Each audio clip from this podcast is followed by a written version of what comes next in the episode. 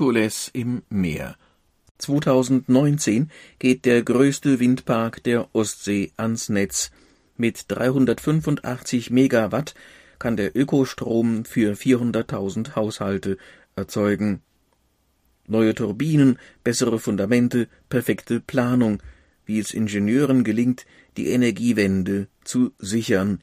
Von Monika Rössiger. September 2018, morgens auf der Ostsee, an einem gewöhnlichen Werktag. Bei blauem Himmel und schönstem Sonnenschein nähert sich das rot bemalte Arbeitsschiff Voss Stone vorsichtig dem Turm einer Windkraftanlage. 175 Meter ragt sie aus dem Meer. Eine weiße Gangway entklappt sich auf dem Schiff, schwingt hinüber zur Plattform des Turms und dockt dort an. Kurz darauf wechselt etwa ein Dutzend Arbeiter von der Voss Stone auf das Windkraftwerk in der leicht kabbeligen Ostsee. Aus Sicherheitsgründen geht jeder einzeln über die Brücke, vorschriftsmäßig mit Helm, Schwimmweste, Leuchtweste und Sicherheitsschuhen bekleidet. Klein wie Eichhörnchen an einem Baum wirken die Menschen im Vergleich zu ihrem Einsatzort. Ein Fahrstuhl im Inneren des Turms wird sie in das hundert Meter über dem Meer gelegene Turbinenhaus bringen. Sechzig Türme im Meer. Das sind Anlagentechniker, Elektrotechniker, Elektroingenieure und andere Fachleute verschiedenster Gewerke, erklärt Holger Mathiesen, der das 2017 begonnene Gemeinschaftsprojekt des deutschen Energiekonzerns E.ON mit dem norwegischen Energieunternehmen Equinor leitet.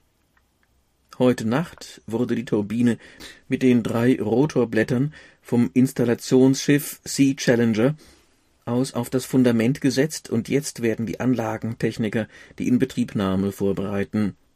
Es ist die vierzigste Turbine von insgesamt sechzig und eigentlich sollte sie erst heute Morgen montiert werden, aber wegen des guten Wetters wurde die Montage vorgezogen.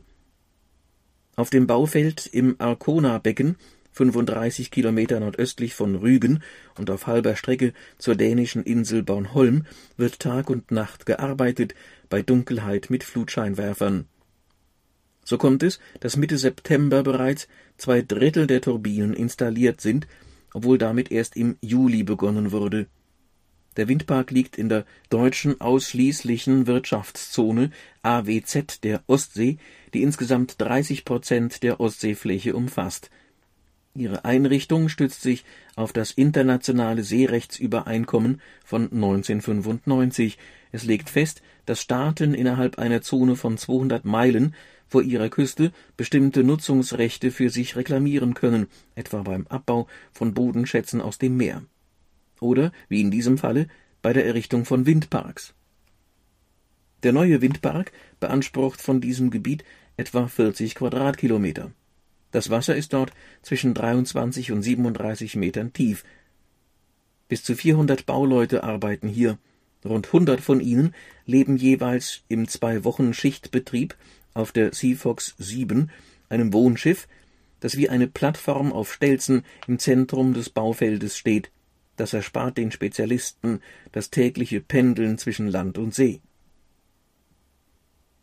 5000 Tonnen wiegt das Umspannwerk.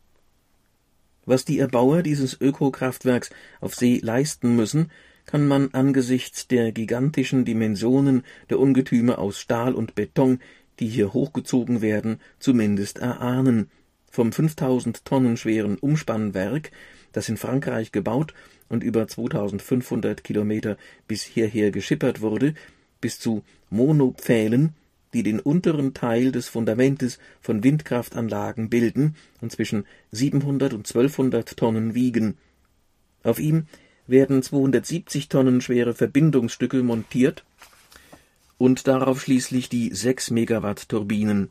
Jedes der drei Rotorblätter ist 75 Meter lang, das entspricht beinahe der Spannweite des Super Airbus Modells A380. Sie sind mit Dino-Tails ausgestattet, sägeblattartigen Spitzen am Rand, um die Geräusche zu mindern und zugleich die Ausbeute zu erhöhen. Deshalb kommt jede Turbine auf eine Leistung von über 6,4 Megawatt. Unterarmlange Stahlschrauben Um Riesenbauteile wie diese zusammenzuhalten, auch wenn ein Orkan über die Ostsee fegt, braucht es entsprechende Schrauben.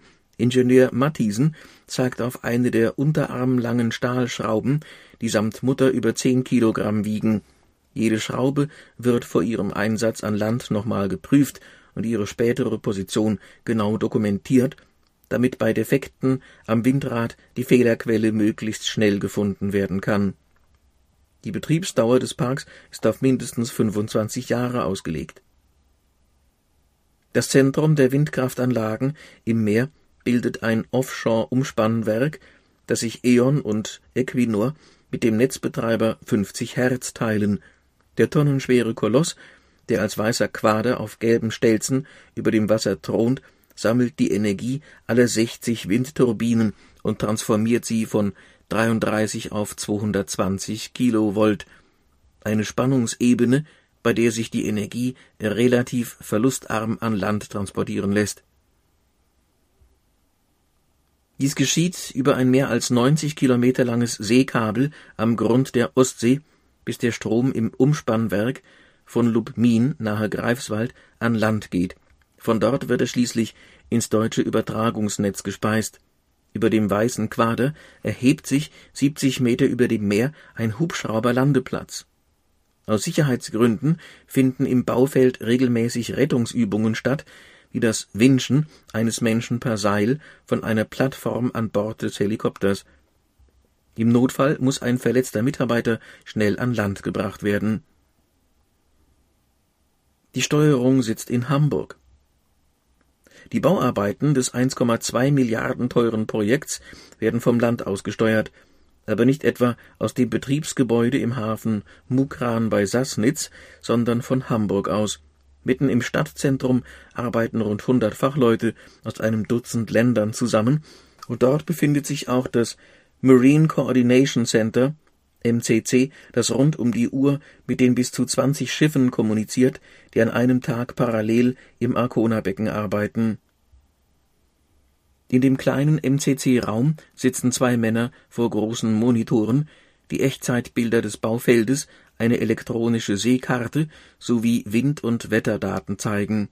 Im Hintergrund knarren Funkgeräte, die auf Englisch den See- und Betriebsfunk übertragen, also die Kommunikation zwischen Arbeitsschiffen, Umspannwerk, Windanlagen und Wohnschiff. Für alle anderen Schiffe gilt eine Sicherheitszone von 500 Metern um das Baufeld, die nicht befahren werden darf. Das ist eine Auflage der Genehmigungsbehörde des Bundesamts für Seeschifffahrt und Hydrographie BSH in Hamburg. Im Sassnitzer Hafen Mukran befindet sich eine spiegelgleiche Zentrale zum MCC im Aufbau, die nach Abschluss der Bauarbeiten den Betrieb des Windparks übernehmen wird.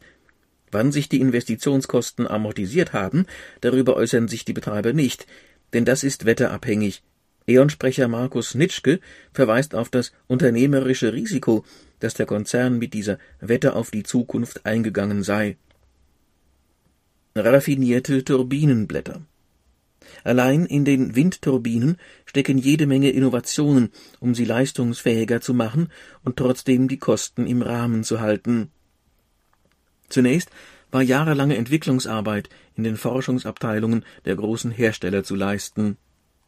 Die Rotorblätter der Turbinen, die in Arkona im Einsatz sind, bestehen aus Epoxidharz, das mit Glasfasern verstärkt ist, und aus Balsaholz. Solche Verbundmaterialien kombinieren eine hohe Festigkeit mit geringem spezifischen Gewicht. Ein niedriges Gewicht reduziert die Fliehkräfte, sodass die Rotoren größer gebaut werden können, ohne ihre Aufhängung zu überlasten Außerdem wird das Blatt in einem Guss hergestellt, was nochmals Gewicht reduziert. Wir haben ein Verfahren entwickelt, bei dem wir auf Materialüberlappungen oder Klebstoff verzichten können, erklärte der Windkraftingenieur und vielfach ausgezeichnete Erfinder Henrik Stiesdahl bei der Präsentation der Turbine im August 2012, damals als Chefentwickler bei Siemens. Dadurch konnte das Blatt 10 bis 20 Prozent leichter werden als bei traditioneller Herstellung. Zudem benötigt die 6,4 Megawatt Turbine 40 Prozent weniger Fundamente als ihr Vorläufer. und wenn die Fundamentkosten nicht proportional zur Leistung der Turbinen steigen, bedeutet das auch Einsparungen bei der Infrastruktur. Dass die Turbine, wie schon zwei Vorgängermodelle, getriebelos läuft, ermöglicht ebenfalls eine leichtere Bauweise. Mit einem Gewicht von rund 350 Tonnen für Maschinenhaus und Rotor ist sie nach Angaben des Herstellers die leichteste Anlage ihrer Megawattklasse. Geübt wird an Land. Ein Novum dieses Offshore-Projekts ist, dass die Errichtung der Windturbinenfundamente vor Baubeginn als Trockenübung an Land durchgeführt wurde. Auf dem Testfeld im Mukranhafen konnten wir die komplexen Arbeitsprozesse überprüfen und Schnittstellen definieren. Das hat die Abläufe effizienter und sicherer gestaltet, erläutert Projektleiter Matthiesen. Die aus dem Vorfeldtest gewonnenen Erkenntnisse fließen auch in weitere Offshore-Projekte ein. Weiterentwickelt wurde auch die Methode der Bodenuntersuchung für die geplanten Standorte der Windkraftanlagen, die das Fraunhofer Institut für Windenergiesysteme IWES in Bremen im Auftrag des BSH durchführte. Dabei handelt es sich um ein sogenanntes Mehrkanal-seismisches Verfahren, bei dem die Forscher aufgrund von geophysikalischen Messungen dreidimensionale Modelle des Meeresbodens generieren. Während einer Messfahrt werden akustische Signale durch das Wasser gesendet und Hydrophone fangen die zurückgeworfenen Wellen auf. Anhand der Aufzeichnungen erkennen Experten, wie die Bodenschichten über viele Kilometer verlaufen und welche Sedimente oder Gesteine zu erwarten sind die Mehrkanal-Seismik ermöglicht es, in Kombination mit punktuellen Erkenntnissen aus Bohrungen und Drucksondierungen ein flächenhaftes Gesamtbild des Baufeldes zu erstellen, erklärt IWES-Geologe Florian Mayer. Der Untergrund wird bis in 100 Meter Tiefe unter dem Meeresboden gescannt. Das ist in der Ostsee nicht zuletzt wegen der eiszeitlichen Relikte wie Gletscherrinnen und Findlingen wichtig da die Gründungsarbeiten einen hohen Anteil an den Kosten eines Windparks darstellen, ist dieses Wissen essentiell, um überhaupt über die Rentabilität eines solchen Bauvorhabens entscheiden zu können, so Meyer. Ein weiterer Vorteil dieser Methode wenn ein Betreiber seinen Windpark irgendwann später neu dimensionieren möchte, um weniger Anlagen mit einer jeweils größeren Megawattklasse an neuen Positionen zu errichten, ist dies eventuell ohne Nacherkundung möglich. 4 Gigawatt Leistung Größere Megawattklassen befinden sich bereits in Produktion. Die für die 2020er Jahre geplanten Offshore-Windparks werden mit sieben oder acht Megawatt Turbinen ausgestattet. Die Leistung einiger dieser Parks im deutschen Teil von Nord- und Ostsee soll sich der 1 Gigawatt Grenze nähern. Die Briten planen vor ihrer Ostküste sogar Parks in der Dimension von 1,8 und 4 Gigawatt. Und Ende September 2018 präsentierte der dänische Hersteller Vestas auf der Weltleitmesse für Windenergie in Hamburg stolz die erste 10 Megawatt Turbine. An Konzepten für noch größere Anlagen wird gearbeitet, sowohl von Herstellern als auch an Hochschulen. Dabei könnte es zu Änderungen im Design kommen, denn der inzwischen in der Produktion etablierte Dreiblattrotor ist für viele Wissenschaftler noch nicht das Ende der Entwicklung. So fördert beispielsweise das Bundesforschungsministerium an der Hochschule für angewandte Wissenschaften in Hamburg ein Forschungsprojekt namens X-Rotor, bei dem die Energie mit Hilfe von Multirotoren erzeugt wird. Strom bald aus vier Rotoren. Ein ähnliches Prinzip arbeitet aktuell auch der Hersteller Vestas aus. Hier sind bis zu vier Rotoren an einem Mast befestigt. Der Vorteil, mit mehreren kleineren Rotoren kann bei niedrigerer Bauweise genauso viel Strom erzeugt werden wie bei einem Riesenwindrad. Zudem geht es beim Projekt X-Rotor um die Frage, ob ein Rotor optimal arbeitet, wenn er drei Flügel hat und ob nicht zwei reichen. Ziel der Untersuchung ist ein ganzheitlicher Vergleich zwischen 20 Megawatt Zwei-Blatt- und Dreiblattanlagen für den Offshore-Bereich, erläutert Vera Schorbach, die das Teilprojekt leitet. Denn da besteht nach wie vor eine Forschungslücke und die hoffen wir mit Hilfe unserer Untersuchungen zu schließen. Die ergänzenden Infos. Kompakt, drei Punkte. Erstens, Wissenschaft und Technik machen es möglich, neue Windparks mit gigantischer Leistung im Meer zu installieren. Zweitens, viele Probleme der Bauten sind mittlerweile dank neuer Werkstoffe gelöst. Drittens, zukünftig wird es noch größere Anlagen geben, die Strom erzeugen. Dann nicht nur für die Stromerzeugung. Der Anteil der Windenergie an der Stromerzeugung in Deutschland steigt. Nach Angaben des Bundesverbandes Windenergie e.V. BWE lag sie 2017 erstmals an zweiter Stelle der gesamten Stromproduktion und damit vor Atomenergie und Steinkohle. Mit über 60.000 Megawatt an installierter Leistung rangiert Deutschland in Europa auf Platz 1 und weltweit nach China und den USA auf Platz 3. Windenergie ist zudem ein Jobmotor. Mehr als 160.000 Menschen waren 2016 in der heimischen Windbranche beschäftigt. War die Windenergie vor 20 Jahren noch ein Nischenprodukt, so kann sie heute auf eine beeindruckende Erfolgsgeschichte zurückblicken.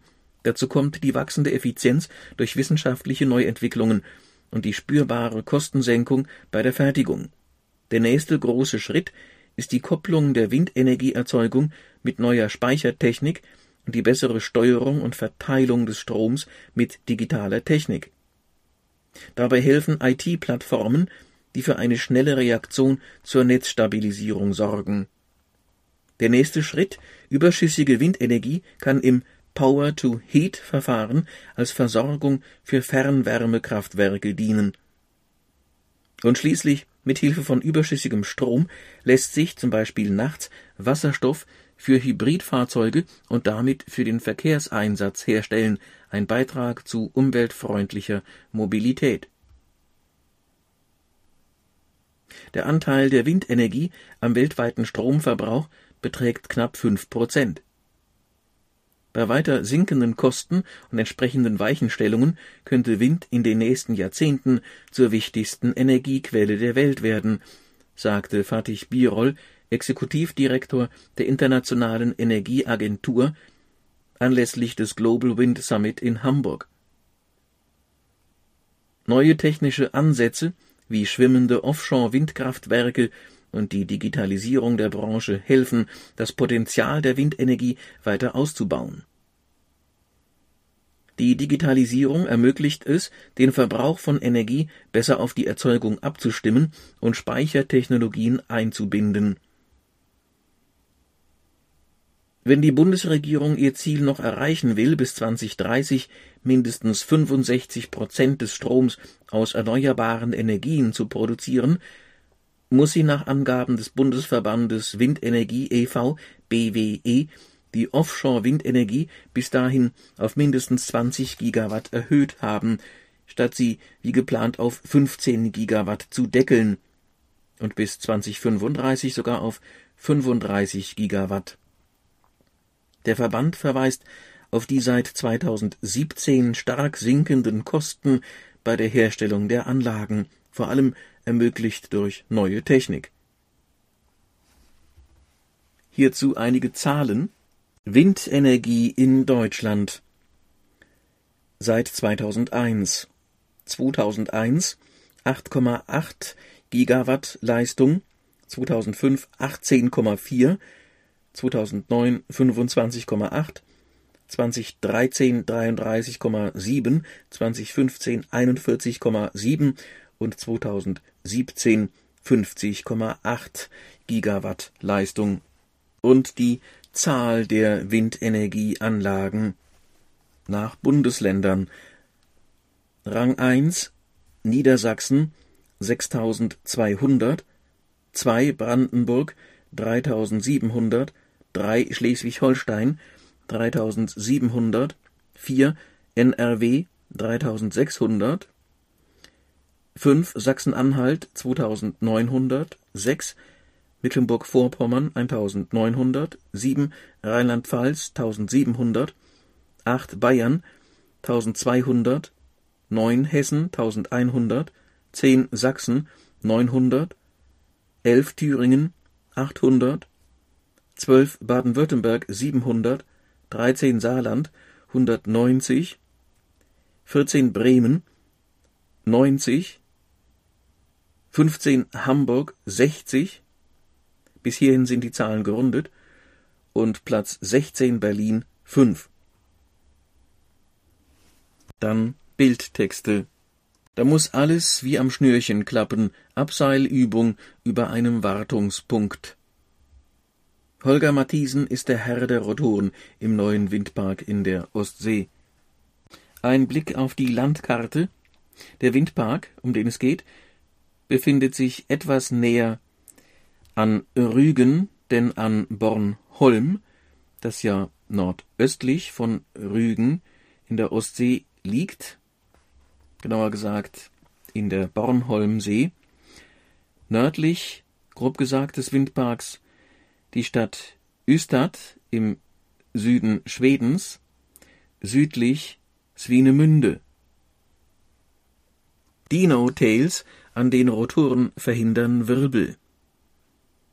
Die Sea Challenger verlässt den Sassnitzer Hafen mit neuen Turbinen. Im Hotelschiff übernachten Techniker, die das Umspannwerk installieren. Die riesigen Rotorblätter werden aus Epoxidharz und Glasfasern gefertigt. Eine seismische Messsonde wird ausgebracht. Sie ermöglicht tiefe Einblicke in den Untergrund. Und zur Autorin Monika Rössiger war bei ihrem Besuch im Windpark beeindruckt von einem Falken, der über eine Arbeitsplattform kreiste, so als würde er nach Beute Ausschau halten.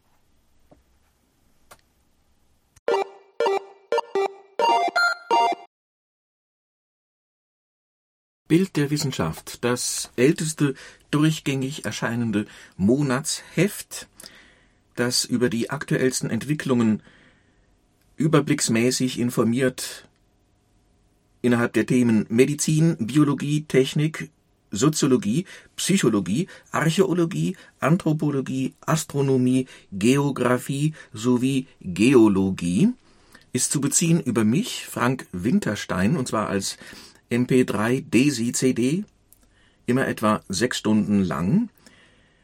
Meine Adresse Geschwister-Scholl-Straße 24a 35039 Marburg 0170 145 8843 die Telefonnummer. Die E-Mail winterbottom winter b o t t o m wie Martha und es kostet 91,20 Euro als Jahresabo, genauso viel wie die Druckausgabe.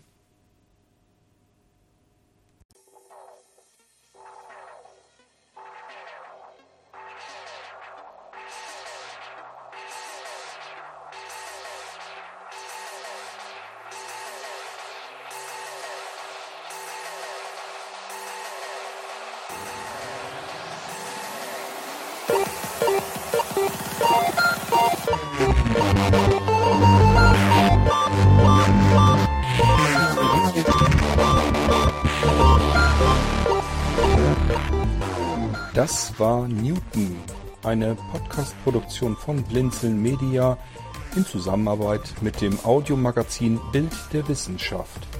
Gern kannst du uns kontaktieren, entweder über das Kontaktformular unserer Homepage www.blinzeln.org oder aber per E-Mail an podcast.blinzeln.org. Immer dran denken, blinzeln schreibt man in unserem Fall mit einem D in der Mitte. Unser Podcast-Anrufbeantworter steht dir natürlich auch zur Verfügung unter der deutschen Telefonnummer 05165 439 461 und wenn du aus dem Ausland anrufst, einfach die vorangegangene 0 gegen die 0049 für Deutschland ersetzen. Wir bedanken uns für dein Interesse und freuen uns darauf, wenn du auch beim nächsten Mal bei einem unserer Podcasts wieder mit dabei bist.